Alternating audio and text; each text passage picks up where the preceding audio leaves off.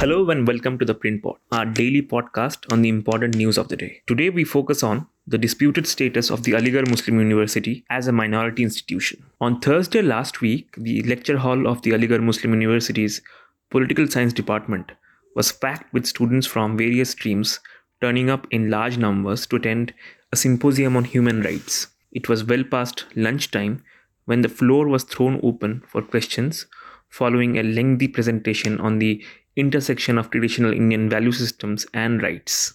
Just then, a hand went up. A student asked that for the longest time, we were told Article 370 cannot be abrogated, notwithstanding political rhetoric, but eventually it's gone.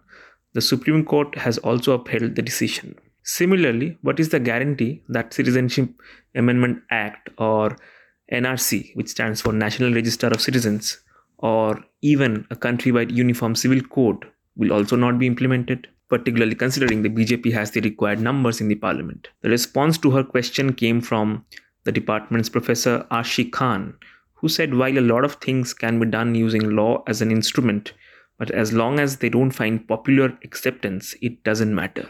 His answer left many students to wonder if he would adopt a similar stance on another debate playing out not just on the campus but in the nation's highest court. It is the question of whether Aligarh Muslim University or AMU is a minority institution under Article 31 of the Constitution of India that grants minorities the right to establish and administer educational institutions. On February 1st, a seven judge constitution bench of the Supreme Court reserved the judgment on the issue after hearing both sides for eight days. Established in 1877 as Mohammedan Anglo Oriental College by Muslim reformer Sir Syed Ahmad Khan, AMU was incorporated through the Aligarh Muslim University Act 1920. Since then, the original act has seen a series of amendments beginning in 1951 when the Jawaharlal Nehru government allowed even non Muslims to be members of the institution's court, which is its highest governing body, and also discontinued mandatory religious uh, instruction. In 1965, the internal reservation for AMU students was reduced to 50% from 75%, while another amendment was also brought in, further curtailing the powers of the court and thereby reducing it to an advisory body. Two years later, the Supreme Court upheld these amendments, saying AMU was incorporated by, the, by an act of the Central Legislature in the S.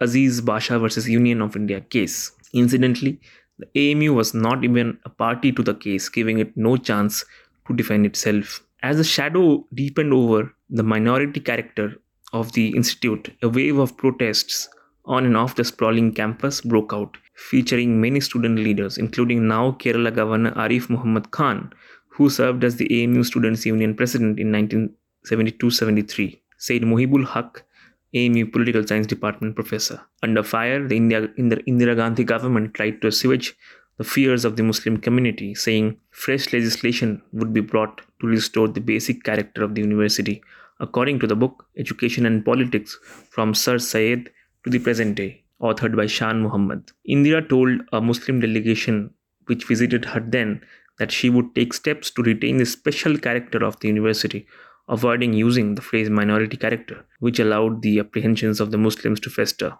In 1981, the Lok Sabha eventually passed the Aligarh Muslim University Amendment Act 1981, brought by the Indira Gandhi government after returning to power, which amended the original act to remove ambiguities on the AMU's minority status. Although it left the composition of the court, which is its um, highest decision making body, unchanged. Leading um, Chief Justice of India D.Y. Chandrachud to recently observe that uh, what the 1989 81 amendment was had done was a half-hearted job. During the hearing, Chandrachud also questioned the centre's contention that it does not accept the 1981 amendment. Justice Chandrachud said, Parliament is an eternal, indestructible body under the Indian Union, and irrespective of which government represents the cause of the Union of India, Parliament's cause is eternal indivisible and indestructible. And we can't hear the government of India say that the amendment which the parliament had made is something they don't stand by.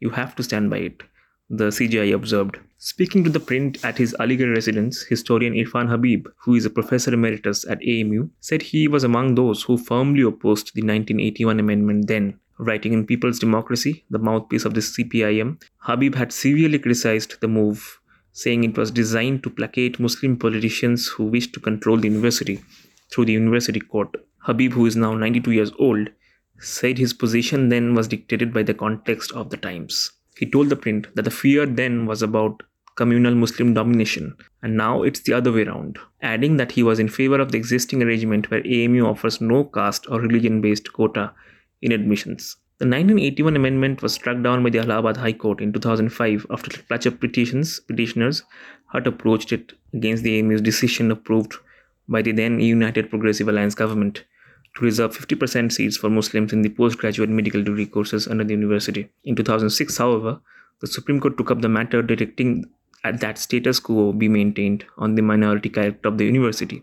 Uh, although it granted no stay on the Allahabad High Court quashing the 50% quota for Muslims in medical PG courses. The UPA government, along with the AMU, also challenged the Allahabad High Court decision before the Supreme Court. In 2016, by which time the Bharatiya Janata Party was in power, the central government withdrew its appeal, choosing to oppose the AMU's minority status. Habib added that when he had opposed the 1981 Act, there was no quota in higher education. But now, if the center has its way in the Supreme Court, it will force AMU to implement reservations for SCST and OBCs. He said he has never supported a quota for Muslims in AMU, but implementing SC, ST, and OBC reservations means there will be effectively a quota for Hindus. Must government institutes have no freedom to fix their own admission policies? Habib asked the print.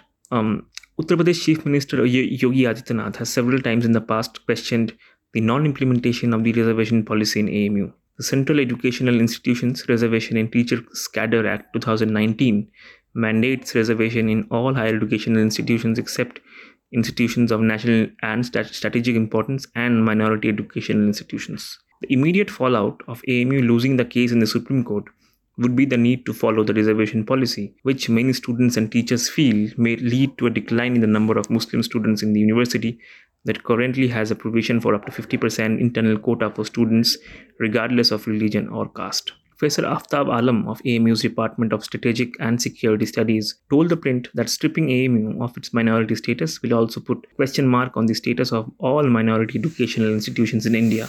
Because all minority institutions established by the state legislations will also lose their minority status going by the center's logic. Senior advocate Rajiv Dhawan, who represented AMU in the Supreme Court, also made this point in the court, pointing out that if every minority institution which sought recognition under a statute to have their degrees considered valid is thought to have automatically given up their minority status, then Article 31 would be rendered ineffective. Article 30 is the only safeguard specifically for minorities. There is a misconception that it accords some kind of privilege to minorities, but as Justice Hans Raj Khanna underlined in the Ahmedabad St. Xavier's College versus State of Gujarat case, part of the principle of the right of equality is the fact that unequal cannot be treated equally. He had also reminded that attempts to play with Article 30 would amount to an act of breach of faith.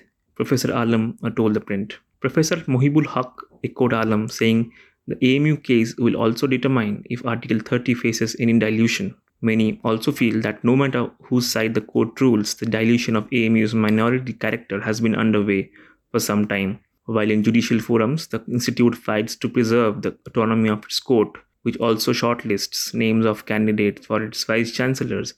As many as 81 of the 194 positions in the forum remain vac- vacant as of today.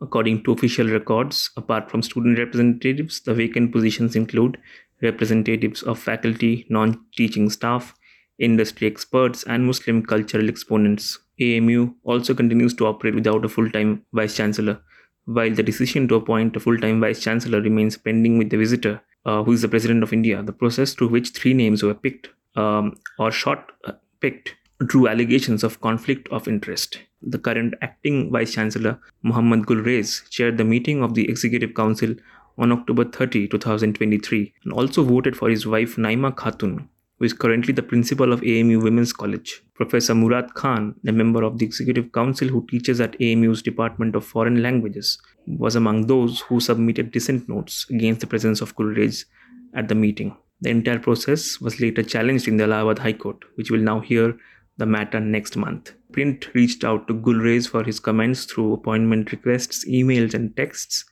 but it did not receive any response. The AMU Teachers Association told the print that many financial decisions are stuck uh, due to the absence of a full-time vice chancellor, leading to a situation where funds as much as rupees 7.5 crore, which came as grants from the central government, may lapse as many projects await sanction.